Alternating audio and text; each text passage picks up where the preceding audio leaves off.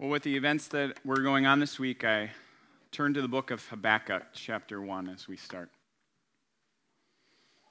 Habakkuk says, How long, O Lord, must I call for help? But you do not listen. Violence is everywhere. I cry, but you do not come to save. Forever I must I forever see these evil deeds. Why must I look at all this misery? Wherever I look, I see evil and destruction and violence. I am surrounded by people who love to argue and fight. The law has become paralyzed, and there is no justice in the courts. The wicked far outnumber the righteous, so justice has become perverted.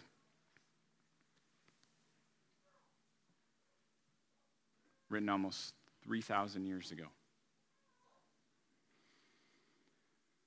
How long, O Lord, will we keep calling to you for help and think you're not listening? Have mercy, O Lord. God, you've heard us cry out to you after shootings at Sandy Hook. You've heard us mourn after Orlando. You've heard us weep after Vegas. You've heard us shout after San Bernardino. And God, you hear us today after Parkland at Mason Stoneman Douglas High School in Florida. We cry out for mercy, God. But, but for whom and what does that mercy look like?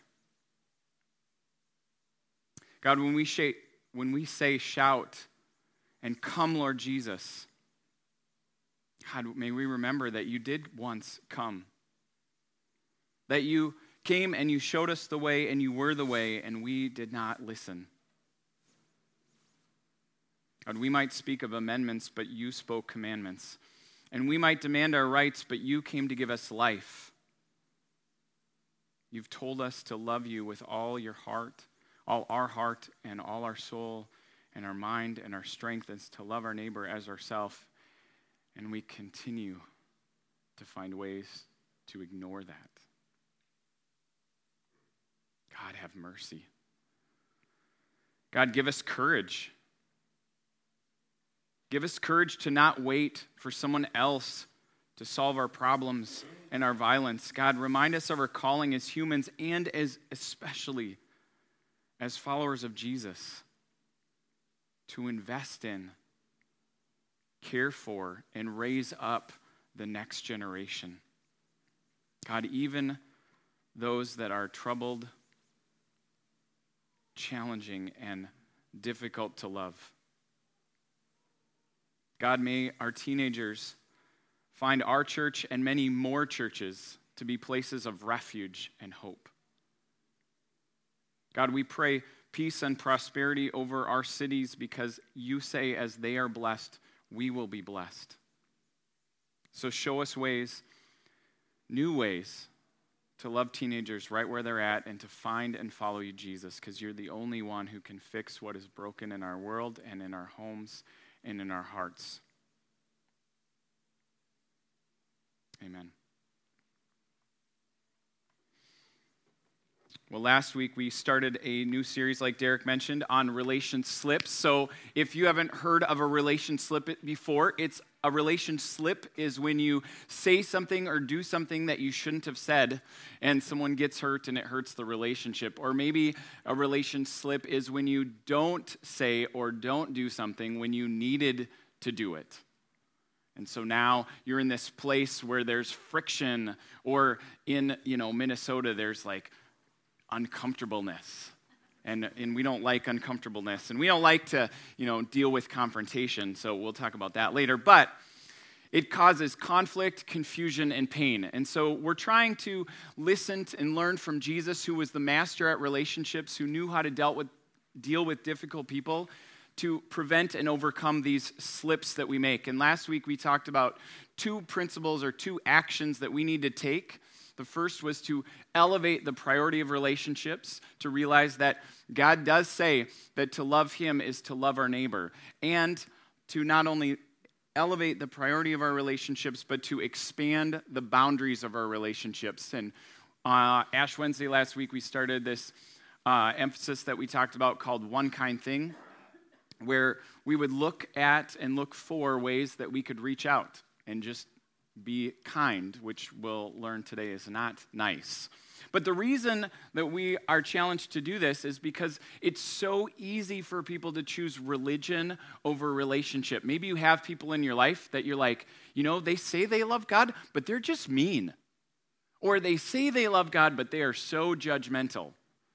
See, this ha- has happened for thousands of years. It happened way back uh, when the Bible was written. In fact, the Apostle Paul deals with this church in the place, at, it's just starting to be a church in a place called Corinth. It's in Greece. And there were 250,000 citizens that lived in Corinth. Corinth was a city that was also home to the temple goddess Aphrodite, the Greek goddess of love. Uh, it was filled, the city was filled with people who were intrigued by man's wisdom and people's wisdom. They loved to listen to the great orators of the day.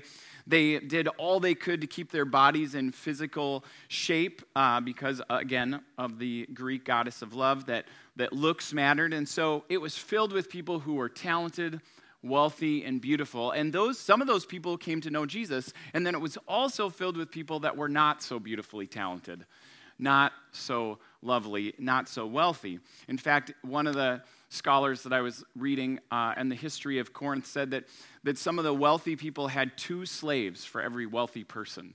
Uh, they didn't do slavery exactly like we did slavery, but uh, it just shows the disparity of wealth. And so these people come to know Jesus and they are trying to live out their faith in this place. And they brought in some of their cultural ways, like they cr- compared and critiqued their spiritual leaders.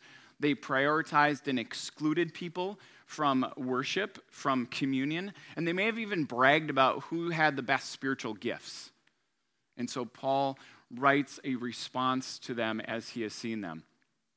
He says in 1 Corinthians 13, or actually at the end of 12, as he's explaining these gifts, these talents, these ways that the Holy Spirit of God may have helped people become more than more than just themselves, like more of who God made them to be. And as they did these things, the, sp- the kingdom of God was changed. Other people's lives were impacted. They were great. And they started comparing each other's gifts. So he says, eagerly desire the greater gifts, but yet I will show you the most excellent way. And so people probably are anticipating, ooh, what's this secret spiritual gift? And he says, if I speak in the tongues of men and of angels, but have not love, then I am only a resounding gong or a clanging cymbal. It's this hollow reverberation. If I have this gift of prophecy, if I can fathom all mysteries and all knowledge, and if I have a faith that can move mountains, but I don't love, then I'm nothing. And if I give all that I possess to the poor and give my body over to hardship that I may boast, but I have no love, then I gain nothing. And so I think what the person, what Paul is referencing here is these practices that would have impressed Christians. It's practices that really, if we take some of the ancient language out of it, we might also be impressed with. For example, you might marvel at someone's ability to speak boldly or eloquently about God. Maybe this person has these amazing spiritual experiences and they can just talk about them so easily to other people, or they can, at just the right time, quote the exact Bible verse, and they give these answers that you're like, whoa. Well, that's what he's talking about. Or he talks about being awed by someone's ability to trust God for great things. Maybe you know someone who had this risk it all moment and they put their career on the line, or, you know, they they put in their two week notice or they were going to quit their job and God just redeemed the situation or they they had a relationship that was on the edge and they trusted God for it. it their faith seems so big that it makes yours seem so small. And then finally, he talks about someone who can give sacrificially and abundantly to God. It's, it's someone who just sees where there's a need and then meets that need. They're constantly serving and giving God. And, and you are wowed by these people because they seem so self sacrificing. You're like, I can make it to church almost on time. Well, I know I have the tendency when I see these people to go like, wow. And then kind of they get raised up on this pedestal. They, they make me seem small, they seem huge. And, and what Paul is saying is just not so fast. Before we get too excited or impressed with what they're doing, we got to keep it in perspective. Because these spiritual gifts, all of them are important, but the most important thing is that we love people, that we see people, that we care about people. So these acts of faith are impressive if we're loving, and if we're not, then these acts are like winning a gold medal. Because maybe you've been watching some of the Olympics. They're really big, cool gold medals. But these acts are like winning a gold medal and finding out that it's hollow, painted plastic. That's what he's referencing. Because the most important thing in God's eyes isn't being impressed or wowed with these spiritual gifts, it's loving other people. And Paul actually calls it the most excellent way. If you're a child of the 80s, then you remember Bill and Ted's Bogus Adventure. Like, whoa, that is most excellent. So, right? Who thought that was going to come in? It's the most excellent way. And I think Paul says loving people is the most excellent way because that's what Jesus said. He says in John 15, My command is this love each other as I have loved you. And actually, love is one of the top 10 most looked up uh, words and merriam-webster.com. And the, the editors of this website wisely commented Many people arrive at our site with this question What is the meaning of love? But that actually requires a definition that goes far beyond what we can list here. It's true. See, I think that's the problem. I think the problem is that we create our definition of love.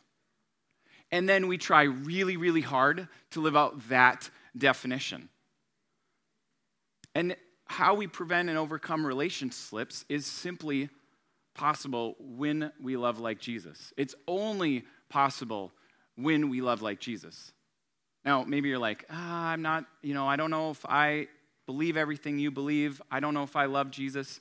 Well, I'm not saying that you have to love Jesus at this moment. I'm just saying that preventing these relation slips is only possible when we love like Jesus. So, what does Jesus' love look like? How can we love like that? Paul actually goes on to say what it looks like in right in this letter to these Corinthians. After he says, I will show you the most excellent way, and if I do these things, I get nothing, I gain nothing, I am nothing, then he says, Love is patient, love is kind, love does not envy, it does not boast, it is not proud. Love is not self seeking. It does not dishonor others. It is not easily angered. It keeps no record of wrongs. In fact, love does not delight in evil, it rejoices in the truth. It always protects, always trusts, always hopes, and always perseveres. Maybe you've actually been to a wedding where you've heard these verses and you're like, oh, that's lovely. But you know the people standing up there. And you're like, oh, God help them. Uh, see, because here's what we do we take our definition of love and then we decide what it means. For example, we think that love is patient and we think of patience as time. And so, like, I'm patiently waiting for someone to get their act together, or I'm patiently waiting for something to develop in its own time, and it's not. Or I have places to go, people to see, deadlines to meet. I don't have time to be patient. So then we think it's loving by going, why can't this person just go faster or move over into the other lane? Why can't we come to the stop line and all see where there's positions and get there quickly? doesn't everyone count the number of people who are in the grocery store line and go to this and then also check the checkout people the advanced class you know not just looking at how many people are in line but how quickly the people are cash checking out like everyone should do that and then you criticize if if you do that i i might have my moments i realize that not only am I criticizing them for not being like me at that moment? But then I'm also not even considering their situation. That in my heart, I'm being just rude. That's complete relation slip. And that's what we do. We define love with our own definitions and then try really hard to meet that. Like, love is patient, love is kind. Well, we think of kindness as being nice. Hmm, we tell our kids, we tell kids in general, be nice to each other. Can't you be nice to each other? Why don't you be nice? Just be nice. And as people who live in Minnesota, and if you're a transplant, I'm sorry, um, we wave at fellow drivers at four way stops and we wave them through. Look how nice I was. I totally had 10, 10 more seconds. It's not going to wreck my day unless you're turning into my lane. Then I'm totally screwed. But, or, or the snow that we've had in the last month, it could be 20 below, 30 below wind chill. We will dig you out of the snow. We will dig out of the snow with our bare hands. That's how nice we are. We are exceedingly polite. But we haven't invited the new neighbor over, and it's been months. We're incredibly reluctant to give feedback to our coworkers on how they could improve. And we have such a strong desire to not intrude into someone's life that people who are not from Minnesota see us as people who have massive personal distance and don't care about others. Those are major relation slips. One more, because we could go through the whole list, but I don't think we need to. Love is patient, love is kind, love does not envy, it does not boast, it is not proud. And this one we pretty much take at face value and define it, at least I do. I, I say, okay, I'm not going to be prideful or boastful or envious. But how I define that is I'm not going to say boastful things, I'm not going to act in envious ways. I'm not going to let anyone know I'm prideful. I'm just going to think it. And when we do that, we think that we're being loving because they didn't actually say it out loud. But Jesus would say, What has happened in our heart and in our minds has really happened. And it's created this distance in the spiritual realm. And we know it's created distance with the person because that's what pride does. That's what envy does. That's what boasting does. It separates us from people. And really, what pride says is, I'm not like you. You're not like me. I'm probably better than you. And this is what we do. And rather than continue down the list of what Paul says love is in 1 Corinthians 13, I want us to consider why he describes love this way. Why does he make these eloquent words? I think Paul describes love this way because, as another writer has said, God is love. And so, if God is love, then think about this then God is patient, and God is kind, and God does not envy and does not boast and is not proud, and God does not dishonor others, and God is not self seeking, and God is not easily angered. God keeps no record of wrongs. God does not delight in evil, but rejoices in the truth. God always protects, always trusts, always hopes and always perseveres. And I think that's true, but I think there's more.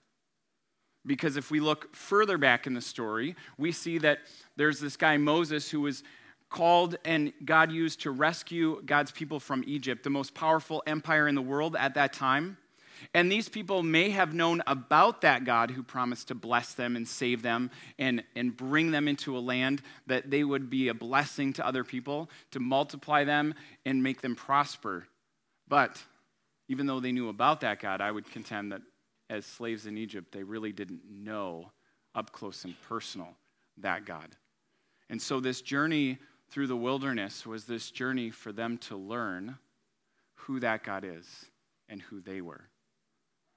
And at one point, it says that God would speak to Moses as one face to face. God would speak to Moses face to face as one speaks to a friend. And in these moments, God is revealing his majesty and his goodness to Moses. Now, I want you to think about when you speak face to face to someone. especially a friend. Because uh, there was a time, if you're under 25, when we couldn't see someone when we called them. I, I know, right? Uh, my kids are like, the phone doesn't work. Well, why? Because I can't see them. Oh, yeah, the Wi Fi's bad. I hate that. Be nice. And so when we see someone's face, think about what we can understand. We can see their eyes, the twinkle or the scowl that might be in them. We can hear inflection with our ears. We might even be able to, if they're our friend, you know, not to be weird, but they do have a scent. You know, we can smell the familiarity of the conversation or their clothes or their shower. But but when we turn our backs towards someone and try to have a face-to-face conversation, we just see how much is missed. So I don't want us to skip over the fact that God speaks to Moses face to face as one would speak to a friend. Or maybe you remember your teacher saying, Look at me when I talk to you. Or you're a parent or a coach, and you're like, If I can't see your eyes, I don't know if you're looking, listening to me, but my eyes, my ears don't have eyes. Face to face up close and personal. This is how God spoke to Moses. And then Moses asked to see God's goodness, to get a picture of that. And God says, okay. And in Exodus 34, God gives Moses this glimpse of who he is. And remember, this is all in reference to the question of why can God be kind, patient, not envy, not boastful, not proud. Why is that definition something that Paul would write about what love is and who love is? Because in Exodus 34, when God gives this glimpse, it says that he passed in front of Moses, proclaiming, The Lord, the Lord, the compassionate and gracious God, slow to anger and abounding in love and faithfulness, maintaining his love to thousands and forgiving wickedness, rebellion, and sin Yet he does not leave the guilty unpunished. He punishes the children and their children for the sins of the parents to the third and fourth generation. And Moses bowed to the ground at once and worshiped. God came proclaiming his name, the Lord, Yahweh. He is Yahweh. It should echo this phrase from the Bible. It's, God is who he is. I am that I am. That's God proclaiming his name. This is who I am. And since you really don't know what I am is, other than this verb to be, uh, then okay, so you will be who you will be in every situation. But what exactly does that look like? And then it, it says what it looks like the compassionate, gracious God, the one who comes in front of and we can see. The Lord is compassionate. It's this Hebrew word rakam. Uh, and I think I said it right. Yeah? Yes. Nadia says yes. And it means to have these feelings of concern, not just feelings, but even actions for someone in their difficulty, regardless of their own previous actions. It's related to the Hebrew word for womb, as if God is like a mother who cares deeply about her child, regardless of how they behave. That's compassion. It's a love that always protects and hopes and trusts and perseveres. Oh, there's a link there. It says God is gracious. God shows mercy and kindness, even though they've done nothing to deserve it. That's way beyond niceness. That's who God is. It says that God is slow to anger. That's actually what patience means slow to anger. It's less about time and more about this holding back of anger. God is the one who, who comes to Moses and reveals himself and this is almost immediately after he gives his word and makes this covenant to the people. It's like they got married, God and these people. And then when God spoke to Moses for 40 days on the mountain, the people went and made another God. We call it the golden calf, but they were worshiping an image and idol. They broke the first two commandments. And this is right after that that God is gracious that God gives kindness to them, that God is not angry with them, but actually comes to them in spite of what they've done. It says that God abounds in love and faithfulness. He's this is faithfulness is not only this truth, it's also this loyalty, this loyal love that God is rich and generous in his commitment to these people. So if God makes a promise, God keeps a promise. If you're wondering if someone's going to come through for you, if God said it, God will come through. That's who God reveals himself to be. And it says he maintains his love for thousands of generations. This commitment that he protects and preserves. It's something that he guards. He never runs out of this patience, he never runs out of this kindness.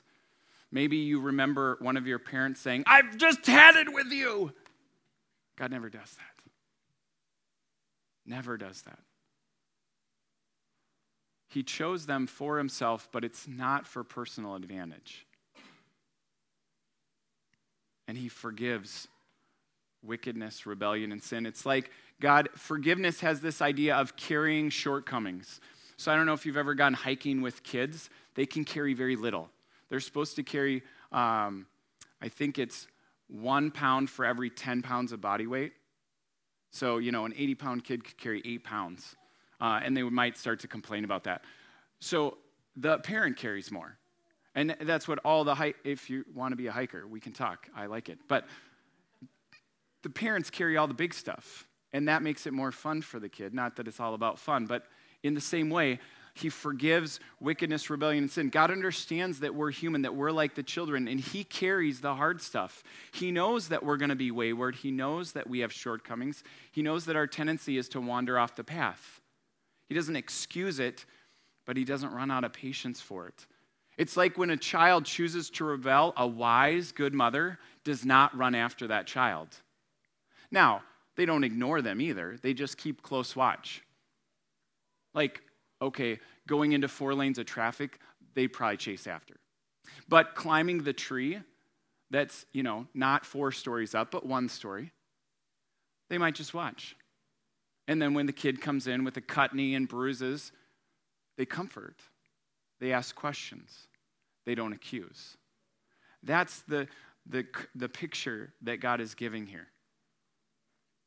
And then it says, the one I've always had a hard time with. God does not leave the guilty unpunished. He punishes the children and their children for the sins of the parents to the third and fourth generations. And so I did a little more study on this because I'm like, oh, this just feels, I don't know, too human, not godlike enough. And the word punishes actually means pay attention to, look after, take inventory evaluate. Now, now it could mean to discipline or punish, but I think it means come close because you need to be close to inspect. And that God ever inspects our hearts because He loves us. He wants to know where we're at. He knows where He's at. He wants to know where we're at. And so, like a good parent, God takes this long view and might even let a child suffer because they know that some children are only going to learn through their own experiences, and we pray for them. I often pray for my kids. I pray you'll have the wisdom to learn from other people's mistakes so you don't have to make more of your own. But sometimes God lets us make those mistakes and have the consequences. Well, that's a looking after, a taking stock. That's who God is. And when Moses experiences this, he bows in worship at once. And to worship something is to see what something's worth and then to respond to that worth. And that's what we have to do if we want to love like Jesus loves. We got to access this greater love. Jesus says, Love each other as I have loved you, but greater love has none than this to lay down one's life for one's friends. See, greater love involves a death, it involves a sacrifice. At the Last Supper, Jesus' final night on earth, he was eating with his disciples. He knew one of them was going to betray him, he knew he was going to be arrested, and he goes to pray. And as he prays, he says, God, if you're willing, take this cup from me. Yet not my will, but yours be done. I am willing to sacrifice. I'm willing to surrender. I am accessing this greater love. This is a love that perseveres in all things. This is a love that we can count on and commit ourselves to. And it involves a death and it involves a resurrection because that's Jesus' story. And it doesn't just have to be his story. If we want to love like Jesus, we have to tap into this resurrection power. But that means we have to tap into the death too. We can't have resurrection unless we have death. And Jesus says that when we're joined with him in his life, we'll be joined with him in his death, but then we'll be joined with him in his resurrection. And that's what Paul talks about when he says we were died and buried with Christ by baptism. And just as Christ is raised from the dead by his glorious power of the Father, we are raised and can live new lives. Our old life is about doing it by our own definitions and trying really, really hard. And sometimes we'll get it. As I was doing the one kind thing thing this week, I noticed how much I was thinking about the person that was in front of me at that time and wondering what their concerns might be. And I found this concept to be very unfamiliar. And I'm embarrassed to say that as a pastor. But how often I can get stuck in my own head. And so, while some of the things feel like they were big things that I did, and some of them felt very small, so far in the journey, I'm learning that what this is doing is it's causing me to see the other person and then wonder about their need. And the old life would say, now access your own power and definitions and try really, really hard. The new power would say, let the love of Christ flow in you and through you, which means you have to die to your agenda. And that's, if we want to really, really prevent these relationships, it's not just love as Jesus loves, it's surrender to his love. Let yourself and your agenda and your definitions be buried so new ones can rise up. That's when we'll experience a greater love. So, as the band comes up, I just want you to consider what God's Spirit might be saying to you. Maybe you need to lay down your definition of patience. That, like me, you think of it as time, and you need to lay that down so you can take up God's character of putting His agenda before anyone else's, especially your own. Maybe you need to lay down your definition of kindness and take up God's character of being sensitive and concerned about someone's situation. Maybe you need to lay down your definition of envy or boasting or pride and take up God's character of in humility, valuing others above yourself.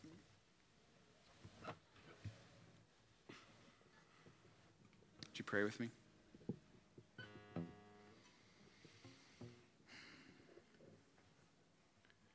God, I thank you for revealing yourself through your word and revealing yourself in this story to Moses. I just picture that rock and this mountain and your glory coming over and what it was like to speak as if you were face to face with a friend.